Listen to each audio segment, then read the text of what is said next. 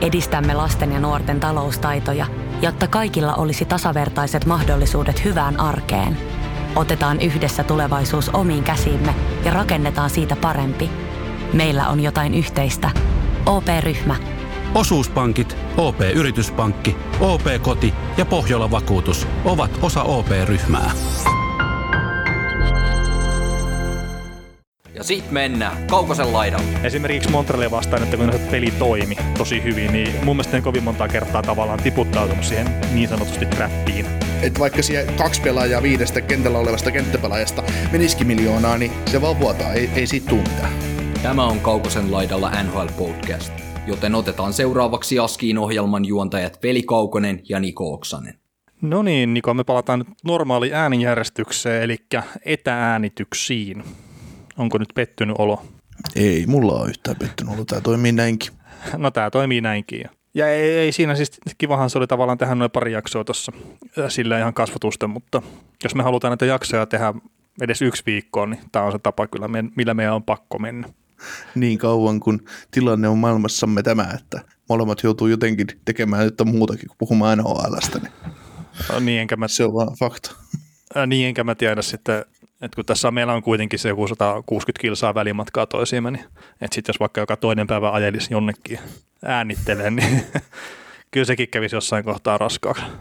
Mm, Toki jos tarpeeksi maksetaan, niin mikä siinä? Kyllä. Sähän on onnistunut tässä vientipolitiikassa nyt hyvin viime aikoina, että sä, sä teet omaa sivubisnestä tässä kahvikupien ympärillä. niin, niin, ja, ja sehän siinä on itse asiassa vähän ongelmaton viikonloppu äänitysten kanssa, että mä kävin Torniossa kääntymässä ekana ja sitten tuli sinne sullua ja, ja Hangon kautta siis totta kai vielä, että Joo, sitten sä heitit Turussakin, otit muulta keikat pois ja kävit heittämässä ne tuossa sivubisneksenä. niin. Kyllä, kyllä.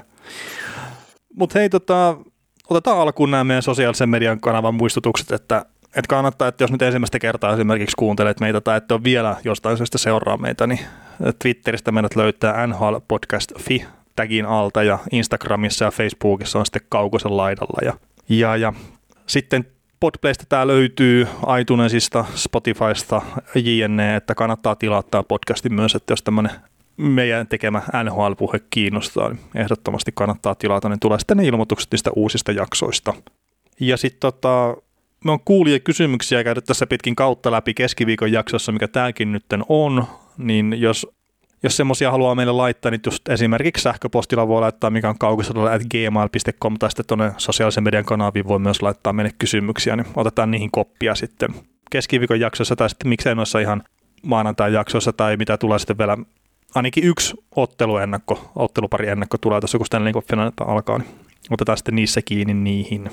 Ja sitten tota, jos joku haluaa tukea meitä, niin se on parilla eri tavalla tällä hetkellä mahdollista että on Patreonin kautta voi tukea, että siellä on muutama eri paketti, mitkä voit kuukausitilauksella ottaa, eli patreon.com kautta kaukosen laidalla, niin sieltä löytyy, että on 3 euroa ja 5 euron paketteja. Ja toinen tapa sitten on, niin me tilattiin pieni rekka-autolle ne kahvikuppeja, ja niistä olisi kiva päästä eroon. Ja niitä on tällä hetkellä mustia ja valkeita meidän lokolla. Maksaa 25 euroa kappale ja sisältää postituksen sitten Suomen rajojen sisällä. Postitetaan kyllä ulkomaillekin, jos joku sinne haluaa sen tilata, mutta sitten katsotaan postimaksuja erikseen. Oliko Nikola jotain lisättävää näin? Lisätään sen verran, että meillähän on ollut tässä koko ajan toi Hockey Game-kimppa voimassa ja siellä on playoff-jakso menossa ja mä oon kattonut, missä sä mahdat olla, kun et saa sen 40 joukossa vieläkään, vaikka Mitä? on varmaan vaihtoja 90 jäljellä. Ja... Niin kuin mä en no, ole vaihtanut niitä. niin. 47. Sä et vaihda sun vaihtoa. Mä oon 47 siellä. Okei, okay, okei. Okay. No mut kuitenkin sä oot tulossa kovaa vauhtia sieltä takaa, takaa ja vaihdat nyt kuusi pelaajaa aina kerralla per kierros ja totta aina väärät pelaajat, ettei ne vahingossa pisteitä, mutta joo. Niin, eli nyt kun niin... tiistaina äänitetään, niin eikö nyt kannata ottaa Montrealin pelaajia joukkue täyteen? Varmaan. Sitten vaihtaa ne taas, niin kuin, vaihtaa ne taas Islandersin jätki. niin. Mutta tota, Uh, niin Hokigäämästä sen verran, että mä pistin sinne meidän ihmiset, ketkä Hokigääm kimpassa uh, kuuntelette meitä ja olette siellä, niin mä pistin sinne viestin tuossa joku aika sitten ja käykää kommentoimassa, jos olette kiinnostuneita, kiinnostuneita viestin aiheeseen, että käykää, käykää tsiikaamassa, mistä on, mistä on kyse. Ja mä toivon, että kun ensi, ensi kausi joskus syksyllä sitä taas lokakuussa alkaa, niin pistetään kimpat pyöriin, niin että osa on tämän kauden kaltaista ja ensi kaudella saada hyvä meininki tonne ja meillä on ollut hyviä, hyviä pelaajia tuossa ja toivottavasti sama meno jatkuu tulevaisuudessakin. Kyllä, ja nyt tässä playoff-jaksolla meillä on näköjään 187 joukkuetta aktiivisena tuossa kimpassa, että noissa aikaisemmilla jaksoilla, toiselta jaksolta kun me aloitettiin tämä, niin siellä oli yli 200 joukkuetta mukana. Että... Kyllä se oli, taisi olla ihan ensimmäinen jakso. Oliko se ihan aika jakso jopa? Kyllä se, kyllä se taisi olla. No niin, no mutta kuitenkin siis sitä oli sanomassa, että todella hienoa aktiivisuutta ollut meidän porukalla siinä, että, että kiitoksia siitä. Joo, oliko meillä sillä että jos siihen 20 tulee, niin me ollaan ihan fine. Sitten niitä oli, ni, niitä oli tuli päivässä 20 ja sitten sit niitä oli 40 ja sitten mä, sit mä rupesin jossain vaiheessa sanoa sulle, että menee 100 poikki ja sitten niitä tuli 240 lopuksi. Oho, mitä siinä? Joo, tää, tää ihmetyttää, että ilmeisesti joku oikeasti kuuntelee meitä. Joo, ja sitten se ihmetyttää myös vielä, että tosiaan me seuraamme tiettyjä tilaaja, tilaajamääriä, mitä Spotifyssa teitäkin on, niin se jaksa ihmetyttää, että nekin kasvaa tasaiseen tahtiin ne tilaajamäärät. Että kiitos kaikille, kaikille siitä. Tosiaan, iso, isot kiitokset. Tota, tota. Mennäänkö näihin ihan jakson aiheisiin, mitä nyt tässä sitten on meillä? Joo, mennään noihin välierä hommiin. Ja tota, nyt kun me tehtiin viikonloppuna nämä ennakot, ja tässä on nyt yksi peli pelattu molempia sarjoja, niin pistäkäähän meille tuleviin Stanley Cup-finaaleihin ennakoihin, jos et, tai niin pistäkää meille kommenttia, mielipidettä siitä, mitä mieltä te olette näistä 40-50 minuutin seteistä, ja mitä te mahdollisesti haluaisitte kuulla lisää ottelusarjoista, mitä meidän täytyisi käydä läpi, että ne olisi vieläkin parempia ne jutut. No omasta mielestä me tehdään ihan hyvää settiä, ja mäkin itse asiassa välillä mietin, että mitä, mitä me periaatteessa pystyttäisiin puhumaan enemmän näistä ottelupareista, koska ei me voida, ei me tiedetä, mitä se kopissa puhutaan. Niin se on mm. niin kuin, vähän niin kuin sinällään mahdotonta, että me pystytään pelutukset ehkä pohtimaan, että mitä tapahtuu, mutta pelithän se sitten aina näyttää, että mihin, mihin näissä sarjoissa mennään. Ja, ja tota, Tämä on vähän tämmöistä siihuusmaista analyysiä kyllä nyt, että peli näyttää sitten lopulta, että jotain lätistään täällä, mutta peli Mut, näyttää lopulta. Niin, se, se on fakta, kato. no, mutta se on toisaalta ihan fakta, joo. Mutta joo, siis tosiaan toi, mitä Niko sanoi, niin ihan, ihan hyvä, että laittakaa tosiaan viesti, että minkä tyyppistä, että jos haluatte jotain muutosta, tai sitten jos on, että mitä nyt tehdään, että on hemmetin hienoa ja hyvää, niin kyllä sekin kelpaa, että, että eipä siinä sen kummempaa. Mutta hei, tota, ensimmäinen näistä sarjoista, mikä alkoi, niin Tampa Bay Lightning ja New York Islandersin välinen sarja, ja se alkoi sitten tota sunnuntai-iltana 22 ja jotakin, milloin oli on kiekko, kiekko tippunut jäähän, ja siinähän sitten nyt saaralaiset otti heti vahvaa niskalenkkiä Tampan pojista, ja voitti pelin yksi, voitti pelin 1-0, kun siis johtaa sarjaa 1-0. Ja mä heittäisin tälle, että dominova esityksen jälkeen. Joo, itse asiassa New Islanders oli todella hyvä siinä pelissä ja he sai niinku Tampan näyttämään niin aseettomat holla ei voi. Totta kai kyllähän Tampa saa aina oma paikkaansa joka pelissä ja ei se, se on niin mahdotonta vaan eliminoida kaikkia pointtia Kutserovia kumppaneiden joo, paikkoja, mutta... Joo, mutta ne sai vasta silti... ihan lopussa ne paikkansa. Mä sanoisin, että niin kuin 55 minuuttia tuosta pelistä siinä oli vain yksi joukkue, ja sitten kun 2-0 olivat tappiolla, niin sitten siinä kohtaa siinä ihan vasta lopussa Tampan pojat rupesi pelaamaan. Joo, olisi niin kuin yksittäisiä hyökkäyksiä saattoi Tampalla olla semmoisia vähän vaarallisemman oloisia hyökkäyksiä, mutta kyllä se niin kuin Andersin näpeissä oli koko peli. Ja nyt esimerkiksi Varlaamo, Varlaamo ei antanut sitä kuuluisaa helppoa, mitä vähän manailin ennakossa. Joo, ei ollut kyllä helppoja. Et se tosiaan, minkä Braden pointti taas sen maalin tehdä, niin se oli ihan tekemällä tehty. Kyllä. Tota, New York Islanders kuvailtu hyvin tylsäksi joukkueeksi ja näin, mutta jos nyt katsoo tässä pudotuspelien ajalta, niin niillä on 32 kappaletta viidelle viittä vastaan tehtyjä maaleja, ja siellä on Vegas Golden on tehnyt enemmän, niillä on 35 mutta että Tampala on 19 ja pelimäärää on ero kuitenkin vain yksi kappale. Että Islanders on pelannut 13 peliä ja Tampa on pelannut 12. Niin kumpi noista nyt on oikeasti tylsä joukkue? Tampa vai sitten Islanders?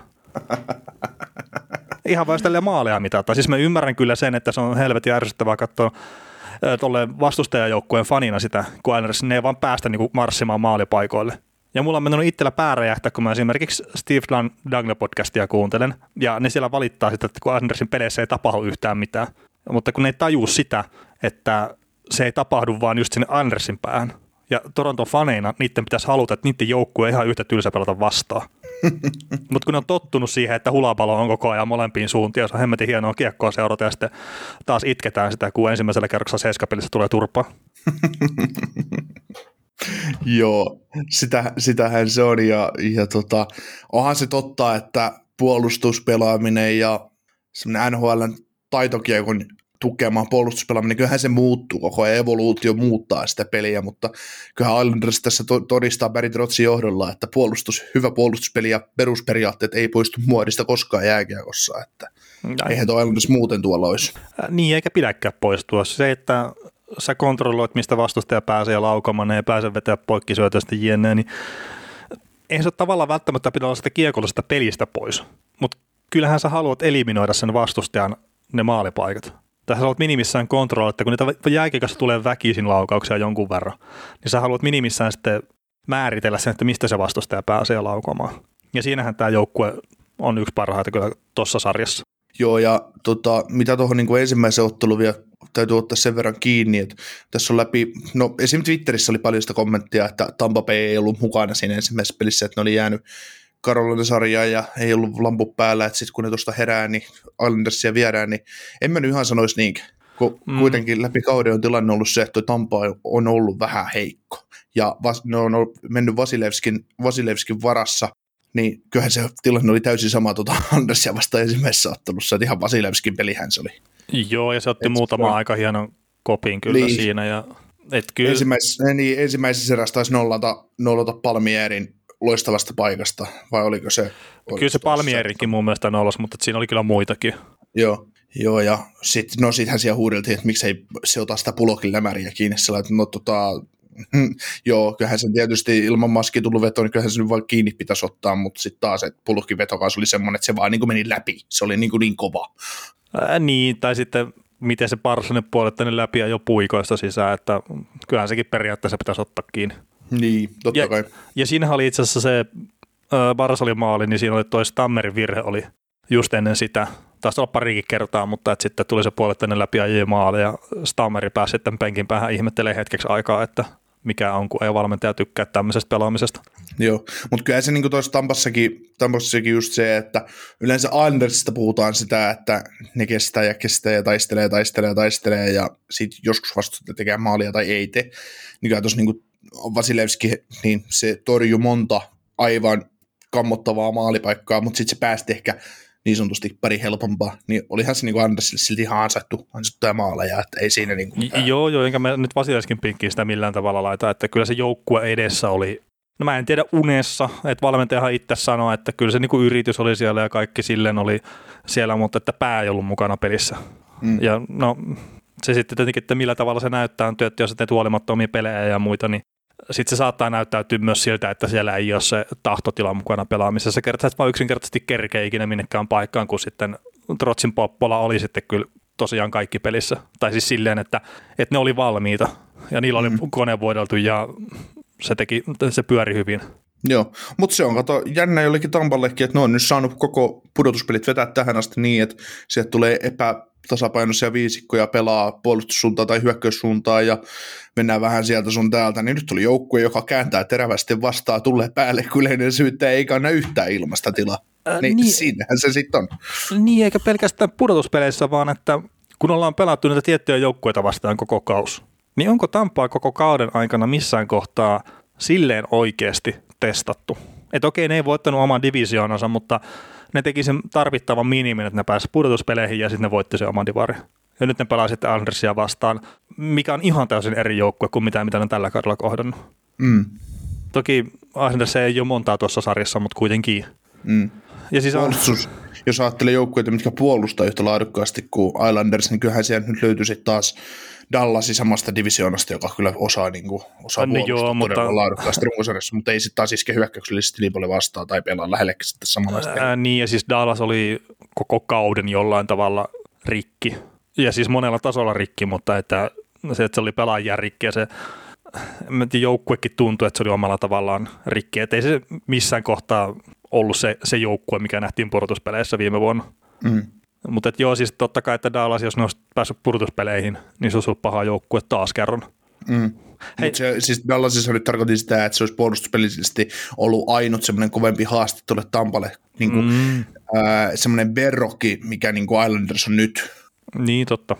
Hei, miten tota nopeasti Dallasiin, niin joukkueen päävalmentaja oli heittänyt tämmöisen kommentin, että Jamie Benn tulee pelaamaan ensi kaudellakin keskushyökkäänä, niin mitä fiiliksiä herättää? Mm, No, jos ei niillä muita senttereitä sitten laittaa, niin sen kun pelaa, mutta mun, mun mielestä No Jamie Benn sanoi itse tuossa jossain vaiheessa, että hän pelasi silloin NHL tullessa, hän pelasi sentterinä, mutta hän ei ymmärtänyt sentterin laidunlaisuuksia sentteripelissä niin NHL. Niin sitten hänet pistettiin laitaan, kun hän sai se Tyler Sekinin sentteriksi, että niin oli parempi lyödä laitaa. Mutta nyt sitten taas Jamie Benn sanoi, että kun hän palasi keskushyökkäyksi, että se tuntui ihan mukavalta hmm. pelata sitä paikkaa. Et Hintsi ykköseen, Sekuni kakkoseen ja Ben kolmoseen sentteriksi. Niin ja Faksa neloseen vai? No, no esimerkiksi, en mä tiedä. Siis, mä nyt vaan pyörittelin näitä nimiä tässä nopeasti. Joo. Okei, mennäänkö tuohon toiseen sarjaan vai haluatko vielä heittää, että luuletko, että vaihtuuko tämä Tampa Anders-pelin tämä humpan juoni jotenkin tässä, kun mennään nyt sitten tiistai- ja keskiviikon välisenä yönä kakkospeliin? Mä ikävä kyllä unohdin katsoa nyt sen pelutukset, miten se meni, miten se meni kun Jean-Gabriel Pagau pelasi 19 minuuttia ensimmäisen ottelun, että se varmaan pelasi aika paljon pointteja vasta. M- mutta tota, mähän sanoin ennen sarja, että tämä menee 4-1 Andersille tämä sarja, niin ettei tämä nyt olisi sviippi. Ai sä lähdet nyt sitten tälleen niin vetää, että sviippinähän tämä menee. No ei, mutta mut kun Islanders pystyy parantaa, Tampan täytyy parantaa. No jos Islanders voittaa ensimmäinen, niin te nyt tiedätte tämän, kun te kuuntelette, että mitä on käynyt, mutta meinaatko, että Tampa menisi hakemaan mukaan Andersin vierasta yhtään voittaa? Hmm, no siis kyllä mä nyt sanoisin, että ei se Tampa ole tässä viimeistä sanansa sanonut, vaikka se nyt hävisi toisen no, ei, ei, ei, ei ole, mutta, mutta paljon täytyy parantaa, että pystyy voittamaan. No se on totta, totta että ei, ei tuolla pelaamisella, niin ei, ei hyvää heilu kyllä, mitä oli ekassa mutta mä uskon kyllä, että, että Tampa parantaa ja ne, ne saa sitä hyökkäyspeliään käyntiin samalla tavalla kuin vikalla vitosella, niin kyllä siellä sitten varalaamovillakin tulee vähän kovempaa iltapuhdetta kuin ekassa pelissä. Kyllä, mutta siis se viimeinen viisi minuuttiakin, niin kyllähän Anders oli kääntynyt total defense moodiin siinä vaiheessa, että nyt vaan torjutaan voitto pois tästä. Että... Joo, joo, joo, mutta se on ihan perusjuttu tietenkin, että kun sä johdat oh. peliä, niin sitten se, se vaan kääntyy koska se on melkein sama, mitkä joukkueet pelaa vastakkain. Oh, se oli vähän kuin jääkiekko MM-kisoista meiltä oli jotain kysytty, niin, niin tota, oli se Suomi-Tsekki puolivälierä ja sitten kun Tsekillä oli hirveä, hirveä paine sijoittelussa ja Suomi taisteli voitot, niin Tsekki oli kova siinä tasan ensimmäistä viisi, ensimmäistä viisi minuuttia ja viimeistä viisi minuuttia mm. siinä pelissä. Niin, niin suuri hätä Suomella siinä pelissä oli loppupeleissä. Mutta se joskus riittää, että on 10 minuuttia pelistä se parempi joukkue. Niin, ja yleensä Suomeen vastaan se on riittänyt. niin, ja kun sitä ei tarvitse olla viisi minuuttia kerrallaan, vaan viisi minuuttia siellä täällä. Että. Joo, Joo mutta tosiaan mitä tuohon niin sanoin, että että jos Islanders on voittanut nyt tämän tiistai keskikvälisen yön pelin, niin mä en oikeasti epäile, että nämä painaisi neljästä, että neljästä jatkoon, koska kotipelissä se Let's Go Islanders huuto on aika kova, ja sitten se, että nämä saa vielä paremmin pelutettua parhaat pelaajat, niin kuin parhaat pelutuksellisesti pelaajat niin kuin Tampaa vastaan, ja sitten just se, että miten just Barsal, kuin vaarallinen se on jokaisessa vaihdossa, mitä se tulee kentälle, eikä Tampa sitä pystynyt ainakaan jokaisessa eliminoimaan. Ja se, että kuinka paljon toi Anders tuhlas paikkoja ensimmäiseen peliin, voitti silti, tai että se ei maksanut niille sitä peliä, vaikka ne tuhlaili paikkoja. Ja sitten se, tota, ei enää itse pelillisiin juttuihin liittyvä, vaan tuli nauriskeltua sitäkin tuo Twitterissä aikaisemmin, kun sanoin, että Anders on niin kurinalainen joukkue, että ei, he ei ota jäähyjä 60 metriä omasta maalista, ne ottanut ensimmäinen jäähy, mistä Tampa pääsi ylivoimalle, niin mitäs Palmieri oli siellä vastustajan maalin takana, sitten totta kai nappasi sen huvitomisia vai koukkaamisia ja minkä se siellä otti. No, No, se, tuhan näitä. Mutta se, otti, mut se otti sen hyvään paikkaan, kun se otti sen just ennen toisen erän loppua, niin ne ei, ole, ei päässyt pelaamaan kahden minuutin ylivoimaa, että se katkesi se ylivoima sitten erätauolle. Ja tunnetusti ikuinen klise on, että erän alku ylivoima on aika paska homma, että siitä harvemmin tehdään mitä, mikä tuntuu kyllä ihan käsittämättömältä, mutta ei yleensä tehdä kyllä. Mm, kyllä. Mutta ei mennäkö tuohon toiseen sarjaan? Vegas Golden Knights vastaan Montreal Canadiens ja sehän alkoi itse asiassa sillä tavalla, että Montreal tuli pelin tosi hyvin, mutta sitten sanotaan aikaan kympin jälkeen, niin tuntui, että se oli yksi joukkue jäällä. Allekirjoitatko? Ja tosiaan Vegas Golden Knights on tässä kyseisessä sarjassa nyt sitten 1-0 johossa, kun ne 4-1 voitti sen peli. Joo, kyllä se oli aika, aika hyvä peli. Että tota, Vegasilta se ensimmäisen kympin jälkeen, että ei Montreal oikein päässyt, päässyt kiinni siihen. Ja tuossahan näkyy just se Montrealin oma juttu tuossa pelissä, että jahka, jahka he pystyy karvaamaan ja ottaa keskellä riistoja ja kääntöjä. Ne on vahva joukkue. Mutta jos ne ajautuu jää tappioasemaan ja ne epäonnistuu siinä karvauspelissä, ettei, ettei ne saa niitä riistoja kautta hyviä maalintekopaikkoja riistojen kautta tai keskellä kääntöjen kautta, niin se on aika, se on aika tota, nuhapumppu siinä vaiheessa. että se, se joukkue on täynnä vaan varusteita vailla pelaajia, joita käyttäisi niitä varusteita, että siellä vaan paidat menee kentällä. Ilkeästi sanottu. Joo, koska parhaimmillaan Montreal on todella viihdyttävä joukkue seurata, että se, se voi luoda sen 84 maali vaikka ottelu ja tehdä sillä sen kolme maalia ja voittaa sen pelin, kun Price ei tunnetusti häviä silloin, kun tämä joukkue tekee kolme, mutta, mutta se, että se, että niin nyt, nyt tässä pelissä nähtiin aika irvikuvallisesti se, että mikä Montrealin ongelma on, että, että jos vastustaja pääsee johtoon ja pelaamaan semmoista rauhallista peliä, ei tarvitse niin höntyillä mihinkä suuntaan ja pääsee kontrolloimaan puolustusalueelta suoraan kiekkoon, niin, ja pääsee aikaisin painealta pois, niin Montreal on aika hukassa. Mm. Miten se tota, maalivahtipeli ensimmäisessä ottelussa, niin mä nyt sanoisin silleen, että ei välttämättä voi Pricea silleen syyttää tappiosta, että ne olisi varmaan ne maalit tullut ennemmin tai myöhemmin ne tarvittavat maalit, mutta kyllähän Fleury vei maalivahtien kamppailun satanolla tässä ekassa osaottelussa. No, niin, satanollakin on vähän taas sillä tavalla kovin sanottu, ja vaikka se on sinällään ihan oikein, koska Flöri päästi yhden ja Price päästi neljä, että se on aika yksinkertaisesti matematiikka, että kumpi maalivahdesta on ollut parempi, etenkin kuin laukaisuekin on ollut vähän niin kuin saman verran, mutta kyllähän Price, Price antoi mahdollisuuden Montrealille voittoon, että se, sitähän ei käy kiistäminen, että se, se kuuluisi maalin jälkeinen vaihto, niin sattui niitä aika rajusti siinä, kun Caulfield sai vihdoinkin tehtyä se uran ensimmäisen pudotuspelimaalin, niin heti perään niin hyökköspääaloitus, hyökköspääaloitus voitto Vegasille ja Jan Markki pääsi puttaamaan takakulmalta tyhjiin. Niin ne on semmoisia asioita, että ne sattuu, että Montreal oli just päässyt peliin tavallaan mukaan mm. tuloksellisesti ja pelillisestikin vähän se ylivoimaali ansiosta. Ja sitten heti tulee kylmää vettä niskaan, niin kyllä se melkein katke siihen sitten Joo, ja sitten tuossa oli pari noita tommosia, just suoraan aloituksen jälkeen tuli maali, että Theodorin ensimmäinen maali, mä en tiedä miten se Price luki sen tilanteen, mutta että väärältä puolelta lähti katsoa kiekkoa ja Theodor pääsi sitten käytännössä heittää tyhjää maaliinsa. Vaikka tietenkin kun viivalta tulee veto, niin ei voi ikinä näin sanoa, mutta, mutta niin siinä vähän tuppas käymään sitten just toi Jälmärkin maali. Niin oli oikeassa paikassa oikeaan aikaan, sanotaan näin. Mm. Mutta siinä on just se, tässä, tässäkin pelissä nähtiin se, että ei Brasille suoralla laukauksella maalia tehdä. Juu. Että kyllä aina täytyy joku olla, että Theodorinkin se ensimmäinen maali, se oli Van Timeri, siinä oli loistava maski, maali, sitten sitten just se Theodori syöttö Martinekille äh, pääsi syöttämään tyhjiin Van Timer maali. Mm. Ja sitten Jan Markki sama juttu, että siinäkin oli liikkuva maski, kiekko takakulmalle tyhjiin ja ohjattiin. Eli Van Timer jälleen kerran toisella tavalla sitten taas. Että. Joo, ja se Holdenikin tuli kiekko liikuttelun jälkeen mun mielestä. Jo. Niin, mä lähietäisyydellä, niin siinä se ei, ja kaikki Priceille vedetyt verot, mitä sille suoraan tavallaan tuli, se otti sitten kiinni, että ei se, niin. ne Stone, Stone hyvä paikata muuta. ja Stone on vähän turhautunut se, sen tota ykkösen jälkeen, kun Price oli, no niin, ei, kun tämä oli aika helppo itse asiassa ottaa tuohon hanskaan, että Joo. Eikä, eikä Price yhtä, sitä ei yhtään pyöritelty sitä. Se no ei. Silmä, silmä, silmä Stonelle, että ammu pistänyt vähän paremmin. niin. Kyllä nämä tämmöiset, nämä on helppoja vielä.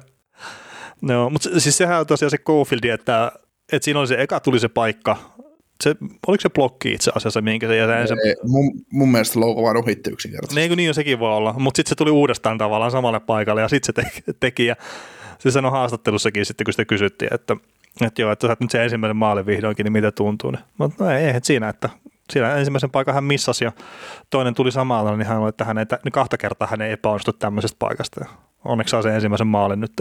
Mutta mut siellä itse asiassa, kun se teki sen maalin, niin mäkin mietin sitä, että joo, se Oksanen kertoo, että, että ihan varmasti tekee näissä pudotuspeleissä sen maalin. Ei tarvinnut pitkään odotella tässä sarjassa. Joo, joo, se tuntui itsestäkin ihan hyvältä, että menihän se vihdoinkin toi sai sen maalin tehtyä. Että ei se ihan turhan monta rimaa tai muuta vastaavaa tässä vetänyt vielä. Että. niin. Mutta joo, tota, mä en tiedä tästä saarista tietenkin tässä enempää kuin tuosta toisestakaan, että, että tästä Trotsin poppoista me nyt on helposti saatiin juteltua aika paljonkin, mutta onko tässä saarissa mitään sellaista, mistä haluaisit vielä erityisesti ottaa kiinni? Öö, täytyy sen verran ottaa tuohon korvauspelaamiseen, mikä, mikä niin Montrealille on ollut hyvä ja mikä on ollut tavallaan huonoa Toi oli, mä muista oliko se, meidän, me seurataan Twitterissä sellaista käyttäjää kuin Jihan vai mikä se valmentaja on. Jack Hahn, joo. Jack Hahn pistää niitä kuvioita. Niin hän jakoi siellä hienosti, että mikä ero on Toronton, Torontossa ja Winnipegissä, minkä takia Montreal onnistui niitä vastaan niin hyvin versus Vegas, niin äh, Toronto ja Winnipeghän kuulemma karvaa niin, että ne tekee niin tolppatrappia 1 1 1 2 ja, ja tota, että on hyökkäjä, hyökkäjä, hyökkäjä, kaksi pakkia on sitten rinnakkain. Mm. Hyökkäjät menee tavallaan peräkkäin puhutaanko sitä tolppatrapista vai mistä se, mikä se tämmöinen hieno, hieno sana, sana siinä, mutta keskialueen peliä, mitä pelataan, ja sitten nyt Vegas pelaa sitten 1-2-2 systeemillä, eli se on hyökkäjä, sitten on kaksi, kaksi hyökkäjää rintarinnan, ja sitten on kaksi pakkia rintarinnan. Puolustetaan tavallaan viivoja le- le- leveämmin tavallaan, niin äh, tämä Vegasihan sai niin eliminoitua Montreal, Montrealin hyökkäyspelin aika hyvin siinä, kun Montrealhan pyrkii aina pelaamaan laitojen kautta, laitojen kautta ylös, eli pakkia vaan laitaan omalle siniselle taikka milliä, ja siitä sitten taas jatketaan eteenpäin kiekkoa kohti hyökkäysaluetta, niin ää, en sitä tietenkään koko peliä seurannut, mutta jos mä rupean miettimään tarkemmin, niin se toimi kyllä aika hyvin se Vegasin keskialueen puolustaminen Montrealia, Montrealia vastaan. Joo. Ja se on ollut aiemminkin kaudella sitä, se oli jo, se oli jo siis syksyllä semmoista, tai syksyllä, tammikuussa, kun pelattaa NHL-kausi alkoi, niin, niin tota, ää, kun Montrealin näihin laitahyökkäihin päästään kiinni, millä pakkia vaan, niin Montreal on ihan kusessa, mutta Montreal tekee, tekee sitä kyllä itsekin sitten aika hyvin, että ne osaa, osaa pistää, eli jos Montreali vastaan mennään hyvin hyökätä, niin sä et saa tavallaan, sun ei tavallaan viisikkoa, tai pakkin ja hyökkään välinen, laitahyökkään välinen avaus, avauspelin tota, tai se syöttö ei saa kasvaa liian pitkäksi, koska sitten siihen päästään väliin ja se pystytään kääntämään. Eli tämmöinen huomio siitä sarjasta, että kun te kuuntelette tämän jakson, niin seuraavaksi on se, jos kuuntelette tämän nyt keskiviikkona, kun tämä, tämä on julkaistu, niin voitte seurata sitten kakkospelistä alkaa, että mitä, mitä Vegas tekee, että miten Vegas yrittää saada Montrealin peliä poikki kiekottomana. No joo, itse asiassa meille tuli, jo viime viikolla tuli kysymys just näihin pelitapoihin liittyen, että miten Dipuuren pelitapa eroaa Trotsin vastaavasta. Ja sitten tämä ennustin St. Jälkeen ja muun muassa Eisendersin ja Columbuksen ylisuorittamisen jälkeen, että kun NHL on Copy liiga, niin nyt sitten valmentajat ottaa tämän Trapin uudestaan käyttöön JNE, niin onko, onko hän ar, arvionsa, jälji, arvionsa kanssa jäljillä. Niin ensinnäkin mä sanoisin, että toi trappi, niin sitä käyttää kaikki joukkueet kyllä jollain tasolla. Ja sehän on vaan käytännössä, että sä haluat, että jouk- vastustajajoukkue ylittää keskialueen tai ei ylitä sitä keskialuetta sen takia, kun sä oot valmis ottaa ne vastaan. Mutta just toi, mä itsekin seurasin sitä Vegasin pelaamista just silleen, en ehkä niinkään sen keskialueen pelaamisen kautta siis silleen, mutta se miten aggressiivisesti ne oli taas siinä karvauspelaamisessa. Että ne ei tavallaan antanut Montrealista tilaa yhtään sitten tehdä sitä rakentunut peliä.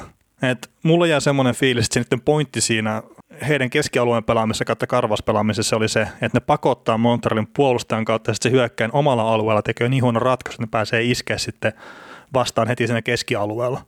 Ja että ne pystyy sitten siitä kääntämään sen taas nopeasti siihen vastahyökkäyksen sen pelaamisen. Mm. Eli tästä on taas semmoinen oiva esimerkki kaikille eurooppalaisen valmentajakulttuurin ihannoimille ihmisille, ketkä haluaisi esimerkiksi Jukka Jalosen nähdä NHL, kuinka Jukka Jalonen voisi kävellä suoraan NHL päävalmentajaksi ja pistää pelitavan sellaiseen kuntoon, että täällä voitettaisiin kaikki. Ja kun tällä Jukka Jalosen pelisysteemillä nyt pärjätään E-luokan MM-kilpailuissa, johdatetaan Suomi, Suomi MM-finaali, että pitäisikö päästä jo NHL antaa näyttöjä, niin kyllä ne on taktisesti aika hyvin filattu nuo kaverit tuo NHLssäkin, että, että kyllähän se, mm, mä, lu, mä, lu, mä luulen, että semmoisia samanlaisia pelijuttuja, mitä Euroopassa käytetään ja mitä joku Jalonenkin käyttää, mitä, millainen filosofia sillä on, niin mä luulen, että jos sellaiset toimis NHLssä, semmoiset asiat haluttaisiin tuonne NHL ajaa semmoisena asiana, että, että nyt lähdetään muokkaamaan peliä ja lähdetään voittamaan tavallaan pelitavallisella edulla vastustaja, niin ne oltaisiin käytetty jo. No joo, ja siis kyllä mä nyt sanoisin, että se NHLssäkin pelitapa määrittelee paljon, että se kaukalo on aika paljon kapeampi. Mm. Ja mä haluaisin sanoa, että se keskialuekin on aika paljon kapeampi NHLssä. Että hyökkäysalueet on... Nyt, nyt, nyt ne on sama kuin... Aa, niin, niin. No niin, no hyvä, näin hyvin mä oon seurannut MM-kisoja. En siis katsonut yhtään peliä kokonaan MM-kisoista. Joo, mutta siis Euro- Euroopassahan lyhennettiin keskialuetta. Joo, joo, mutta siis NHL otettiin aikaisemmin mun mielestä käyttöön. Joo. Että se tavallaan Juh. se hyökkäysalo oli isompi. Mutta sitten jos niin. miettii taas sitä, no minkä sä sanoitkin, että Vegas pelaa 1-2-2 sen keskialueen, että, että jos ne niinku tavallaan ottaa vastaan sen vastustajan hyökkäyksen, niin siinä 1-2-2.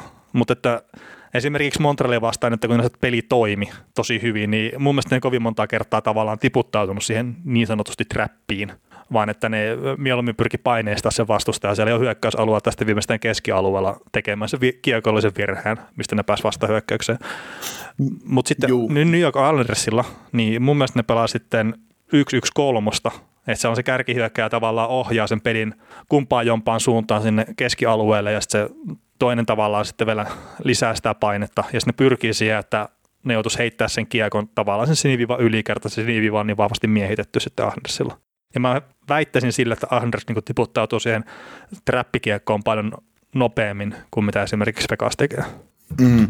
Ja siinä on just se juttu, että mitä voidaan niin miettiä, että minkä takia Kolumuksella ei homma toiminut tällä kaudella ja minkä takia nämä pelitavat on niin vaativia ja miksi aina jääkiekosta puhutaan sitä, että No on näitä hienoja vääntöjä aina tästä että analytiikan merkityksestä jääkiekkoon, koska harttia ja palssia tarvitaan, niin tämä on just sitä, että, että ja palssia muodostaa analytiikan, koska se, että eihän tämmöistä jos eihän tämmöistä Vegas-peliä tai Anders-peliä, no Anders, Anders-peli ehkä paremminkin sanottuna vielä, niin ethän sä pysty pelaamaan semmoista hyvää 1-1-3 keskialojen kiekotonta pelaamista, jos ne kaikki pelaajat ei noudata sitä systeemiä, koska sehän täytyy mennä niin, että kun se ensimmäinen pelaaja kärkikarpaaja antaa paineen, niin siellä täytyy olla hoksuttimet päällä sillä seuraavalla karvaajalla. Että et jos siellä tuleekin se irtokiekko, että ne pääsee kiinni ja siellä tulee paniikki sinne vastaan, niin sinne täytyy lähteä iskemään. Mm, joo, joo. Niin sä, sä et, jos, jos sä oot heikolla jalalla, heikolla intensiteetillä, sulla ei peliasento kunnossa, sä et ole valmis luistelemaan, niin et sä kerkeä niihin tilanteisiin, et sä saa riistoja.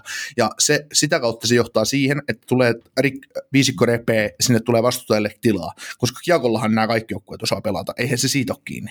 Mm. Et se, just se, että niin kuin mitä tulee just jostain Kolumbuksesta, että minkä takia Kolumbuksella homma kusi, no kaikkihan se nyt pystyy yn, ynnäilemään, että et, et Tortorella naama saattoi ehkä vähän palaa siellä kopissa, että et ei, ei, ei enää pelaat jaksanut, ei, ei, ei jaksettu enää toteuttaa sitä systeemiä, ei ollut hoksuttimme kunnossa, niin se ihannoitava pelitapa, mitä mekin rakastettiin niin Kolumbuksen osalta, että sillä oli hieno seurata, kun se, se, se skulasi, ne pystyi niin tekemään paskemmalla materiaalilla vastustajasta silppua kun ne pelasi niin äärettömän hyvin, niin eihän sitä, eihän sitä vaan pysty toteuttamaan niin laadukkaasti, tai ei se tuota mitään muuta kuin tappioita siinä vaiheessa, kun se, se ei ole se viisikko yhtenäinen, pelaajat ei ole samalla sivulla tavallaan, että et vaikka siellä kaksi pelaajaa viidestä kentällä olevasta kenttäpelaajasta menisikin miljoonaa, niin se vaan vuotaa, ei, ei siitä tule mitään.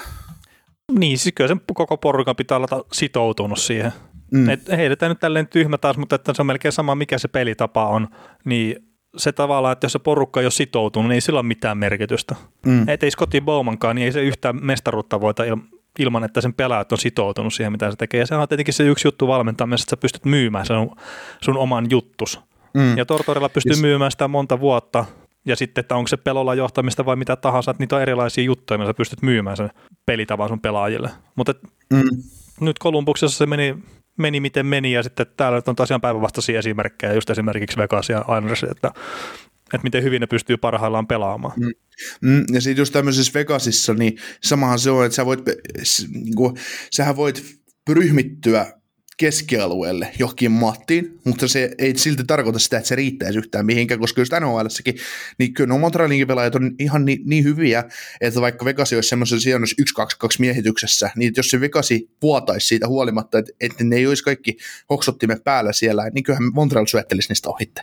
Et, et, ei siinä mm. olisi mitään, että et sekin vaatii just sen, että kun se kärkikarvaa ja antaa paineen, ja usuttaa sen laita pelaaja, kiekollisen pelaajan laitaan, niin siellä seuraava hyökkäjä odottamassa ja hyökkäjän jälkeen on puolustaja odottamassa. Ne, jos ne saa katkon siihen, niin siinä on välitön, ne, jokainen pelaaja reagoi samaan aikaan lähtee kohti pohjoista, kohti hyökkäyssuuntaa ja sama taas puolustussuuntaan. No, niin. Sitten jos se tulee siirtokiekko, sinne isketään kiinni.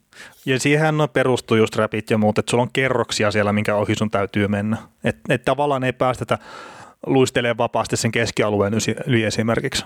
Ja just mm. joku St. Louis Blues, että jos mä nyt en ihan väärin muista, että silloin kun ne voitti mestaruuden, niin niillä ei tullut yhtään kiekon menetystä keskialueella. Tai muistelin jonkun tämmöisen tilaston nähneeni. Ja se on todella, mm. todella vaikea kyllä tehdä, että vaikka kaikki joukkueet pyrkii pelaamaan keskialueen yli hyvin, niin silti kesää tulee monesti niitä kiekon menetyksiä. Mm.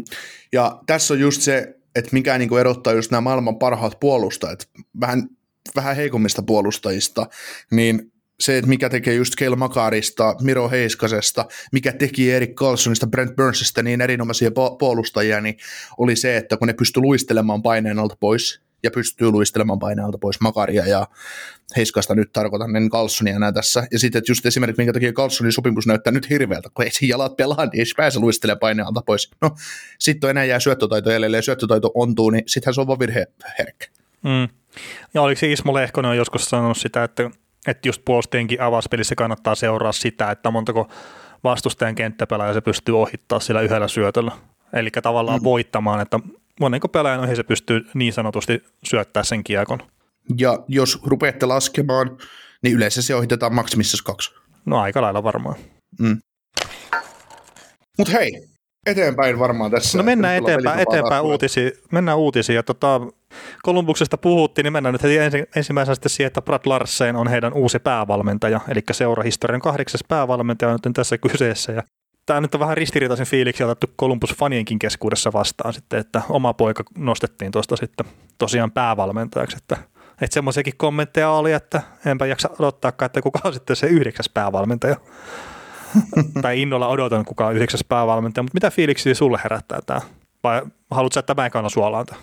No mä voin nyt alkuun sanoa sen, että mä tavallaan mä oon vähän pettynyt kekäläiseen, että se ei ottanut ulkokaveria tuohon, koska uusi naama ja uusi systeemi olisi varmaan, tai siis semmoinen niin kuin kopin puhdistus olisi varmaan tehnyt ihan hyvää, hyvää tälle joukkueelle, mutta sitten taas tavallaan mä kunnioitan kekäläistä siitä, että, että se uskaltaa tehdä just tollaisen ratkaisun, minkä hän teki, eli hän luottaa siihen, että hänellä on se oma arvoasteikko tässä, että Larsen, niin kuin se sanoo tässä hienossa haastattelussa, että Brad Larseni loi tietyn riman sinne, ja kukaan heidän kavereista, ketä he olivat sinne haastellut, niin ei pystynyt niin kuin vastaamaan tähän, niin se oli sitten luontaista jatkumoa, että he haluaa heidän näköisen valmentajan sinne ja mikä vie sitten tämän, ja tätä joukkuetta tulevaisuuteen niin kuin heidän asettamillaan arvoillaan ja tietää, että se homma, homma skulaa näin, että et mm. siinä on kaksi pippunen juttu. Mä oon vähän 50-50 tämän kanssa, että taas antaa pelien näyttää, mutta, mutta kyllä mä siis uskon, että Larseni varmasti niin kuin, on, on ihan hyvä valmentaja tälle porukalle, että ei, uskon, että pelaavat paremman ensi kauden, mitä pelasivat mennellä kaudella, ja aika paljon huonommin saisi kyllä, tai aika huonosti saisi kausikin mennä, että pystyvät näin huonon kauden pelaamaan, mitä nyt pelasivat.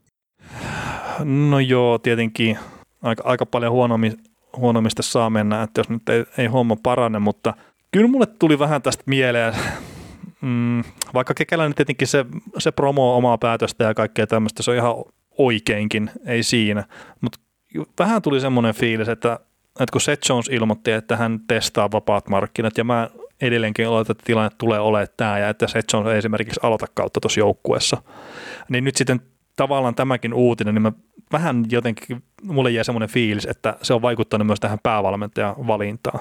Et sitten otettiin Brad Larsen, mikä varmasti on rahallisesti niin iso sijoitus kuin olisi ollut vaikka joku, no sanotaan Gerard Galant, mistä me jutellaan jo hetken päästä.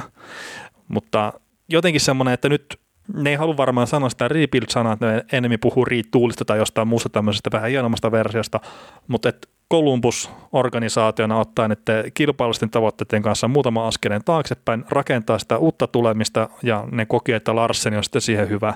Että sehän näiden junnujen kanssa tehnyt hyvää jälkeä kuitenkin aikaisemmin. Niin se on ehkä itsellä se fiilis tällä hetkellä tästä. Et toki toivon, että Larseni pystyy viemään tuon seuran uusiin ulottuvuuksiin ja näin, mutta että iso usko ei tälleen niin suoranaisesti ole siihen. Ja eikö tämä nyt ole kuitenkin, että tämä on nyt apuvalmentaja ollut, niin se, että sä hyppäät omasta seurasta apuvalmentajan paikalta päävalmentajaksi, se on myös aina vähän vittumainen pesti. Joo, siis kyllähän silloin on puhuttu, että ne ei ole aina, aina niin kuin parhaita ratkaisuja, että niin kuin kaverista tulee vihollinen tavallaan pelaajien silmissä. Niin. Et Washington Et tässä se... taas viimeksi testaa sitä. Niin, ja sitä kesti kaksi vuotta. Mm. Mutta ei se, tuossa joukkueessa, eh, no joo, ei voi sanoa, että on isompiakin ongelmia kuin päävalmentajan valinta, mutta ei tämä nyt ihan semmoista varaukselta luottoa kyllä nyt toi, toi päätös saa, mutta ne, ne tietenkin ne tietää, että tämän kaverin ne on haastatellut taketit ja kumppanit ja näin, että ne tietää kyllä, että mitä ne on puhunut ja mitä ne on yrittänyt myydä ää, sitten Kolumbuksen organisaatiolle ja, ja näin, että, että niillä on se paras tieto siellä, mutta tälleen niin puhtaasti ulkopuolisena, niin jää vaan vähän semmoinen fiilis, että, että nyt ehkä otetaan kaus kaksi happea ja rakennetaan uutta tulemista tuon organisaation kanssa. Mm. Vancouver. No Vancouver. Ian Clark saa jatkodiilin. Eikö me tätä vähän mehusteltu jo aikaisemmin, että, että mikä tilanne tällä on? Joo, siitä puhuttiin, että, että se olisi eri, äärimmäisen tärkeää saada tälle kaverille jatkodiiliä, ja nyt hän sitten sai, että teki Markströmistä huippumaalivahdin ja on te, tekee Demkostakin, että hmm. et tarpeeksi nyt sitten hän, hän sit suostui nöyrtymään hänen periaatteestaan. Teki jatkodiili, vaikka ei sopimustarjousta ehti tammikuussa saanut. Mm, ehkä siellä on sitten pistetty tarpeeksi nollia vaan tuohon sopimukseen. Se on sille, että no, niin, no kyllä mä niin, pystyn niin, itse asiassa niin. tässä kohtaa niin joustamaan. Että. Mm, tai muutettu nelonen kasiksi. no, niin, kyllä. Ja sitten, ja sit, joo, olet varmaan menossa tähän samaan, mutta että Brad sai Columbuksesta, niin tota, sitten Travis Green apuvalmentajaksi joukkueeseen. Joo. Millainen soppari tulla Travis Greenille nyt sitten oli? Kolmen vuoden jatko vai kahden vuoden jatko? Öö, kahden vuoden. Eikö se, ollut, se oli sama kuin tällä, tällä, tällä Benningillä. mikä? Benningillä. Niin, kyllä. Saman mittaiset sopimukset. Että Benningillä oli mun mielestä kaksi vuotta ja Greenillä myös kaksi vuotta. Ja ne on nyt sitten samassa hirttosilmukassa molemmat, että jos tuo homma ei lähes kulaa Vancouverissa. Joo, ja valmennusjohdosta niin, niin Neil Brown ei enää jatkaa, että oli neljä vuotta apuvalmentajana ja sitten tota, Jukka vahvisti sen, että Chris Higgins entinen NHL hyökkää, niin jatkaa joukkueessa öö, pelaajakehityksen, pelaajakesityksen niin kuin apulaisjohtajana vai mikä hän nyt sitten on. Että. No joo, joku tämmöinen player devel- development. Joo, ei, ei pidä yrittää puhua edes englantia. Ei se olisi suomalaisen niin. se, se, on muuten hemmetin tota... tyhmä, kun itsekin jos puhuu englantia, niin sit mä oon katsonut niin paljon amerikkalaisia TV-sarjoja sillä, että sitä lähtee niinku puhua sillä tavallaan aksentilla. Kun sitten pitäisi puhua sitä ralli-englantia, mikä kuulostaa ihan helvetin tyhmältä, mutta se sopii vain suomalaisen suuhun paremmin. Mm. Että ei yritä lausua tässä mitenkään hienosti. Mutta mitäs, mitäs sitten kun menen Gallagher Flamesiin ja, ja tota, siellä tota, Kirk Muller. Kirk Muller. hänet, hänet, hänet vestattiin Daryl Sutterin, Sutterin tota, apuvalmentajaksi. Ja Gail McLean nousi Stockton Heatista vai Apposford Heat vai mikä hemmettä se näiden, näiden tota, farmijoukkoja on, niin sieltä päävalmentajan, päävalmentajan pestistä, niin nostettiin apuvalaisvalmentajaksi tänne Gallageriin, niin, niin onko nyt tehdäänkö Gallagheria vasta ensi kaudella yhtään maalia, kun niillä on Markström maalissa ihan hyvä pakisto ja Sutter ja Muller, Muller vaihtopenkin takana, että no se on, siellä pistetään luku kiinni. No siellä on seitsemän kertaa, kun ekassa pelissä punalamppu syttyy Markströmin selän takana, niin ei tarvitse kysellä enää. niin. No ei, mutta siis toi on nyt ihan mielenkiintoinen tavalla, että toi Kirk Muller niin on sitten apuvalmentajaksi tuonne lähti, että, että mun mielestä, tai muistaakseni lähti Monterista aikanaan silleen, että kun, kun sieltä tota, päävalmentaja lähti tai sai fudut, niin Muller sitten oli se, että joo, että hän lähtee tässä samalla oven avauksella. Että... Eikö, eikö Muller saanut Julianin kanssa saman aikaan? Joo, tai siis saattoi saadakin kyllä samaan aikaan fudut kaikki. Mm. Eikö mä muistelin just sitä, että, että kun näillähän saattaa olla valmennustiimillä näitä sopimuksia, että jos, että jos Julian esimerkiksi päävalmentajana saa fudut, niin sitten apuvalmentajat on silleen, että joo, että hekään ei tässä jatka. Mutta sitähän itse asiassa spekuloitiin silloin ennen kuin Julian saa potkut, että kun Mullerhan veti sitä hommaa kuplassa – silloin se Juliani sydänoireiden jälkeen, niin että sitten Muller olisi se seuraava päävalmentaja tuossa organisaatiossa, mutta eipä sitten tosiaan ollut. Mutta joo, siis tosiaan saatan muistaa ihan väärin, että, että Muller olisi lähtenyt omaehtoisesti, vaan että pääsi sen muun valmennustiimin kanssa sitten samaan aikaan kortistoon. Kyllä, sitten tota, New Rangers teki odotetun sainauksen, että vielä, vielä tänä tiistaipäivänä, kun tätä äänitetään, niin New Rangers ei ole organisaationa tullut ulos tämän kanssa, mutta vahvat, vahvat lähteet tietävät kertoa, että Gerard Galland on tehnyt neljän vuoden mittaisen sopimuksen Rangersin kanssa päävalmentaja pestistä. mitä fiiliksiä Gerard Galland tuo sinulle? No siis tietenkin tuossa MM-kisojen alkupuolella oli maailman paskin valmentaja, mutta nythän se on maailman paras valmentaja sitten, että kun voitti kuitenkin MM-kultaa. Niin E- vai F-luokan kisat, mitkä ne oli? niin en minä tiedä, tiedä mutta tota, kiva nähdä, että mihin suuntaan tuo lähtee tuo Rensasin porukka menee ja sitten, että mit, mitkä on mahdollisesti ne pelaajat, mitkä hyötyy siitä, että Galantin tyyppinen valmentaja tulee sinne, että mä veikkaisin, että tullaan näkemään kuitenkin erityyppistä hyökkäyspeliä kuin aikaisemmin, että on hyökkäysvoittoisempaa peliä. Ja se, että pystyykö ne pelaamaan samanlaista kiekkoa kuin esimerkiksi Vegas ensimmäisellä kaudella, että riittääkö jalka, riittääkö pelaajien muut ominaisuudet siihen, niin ei välttämättä mun mielestä. Että esimerkiksi vaikeus nähdä kaapakakkoa vetämässä munanravia siellä karvaukseen ja taklaa kiekko pois vastustajalta ja sitten sitä kautta rakentaa maalipaikkaa, mutta sitten saatan olla väärässäkin kyllä. Mites Panari? No Panari, niin sehän nyt on tietenkin se ensimmäinen just. Ei, mutta siis Panari pystyy ryöstämään kiekon toisella tavalla, että siellä on älyttömän hyvä mm. maila ja kaikkea tämmöistä. Että, Kyllä. Että Grinderilla mä itse asiassa näkee, että tämä sopii tosi hyvin tämä valmentajavaihdos ihan niin kuin peli- ja pelaajatyyppinä. Joo. Mun mielestä tota, Rangersin täytyy olla vähän tuommoinen joukkue, tuommoinen grinder-joukkue. Grinderin tyylinen grinder-joukkue tavallaan, että mennään miljoonaan tavallaan päästä päähän.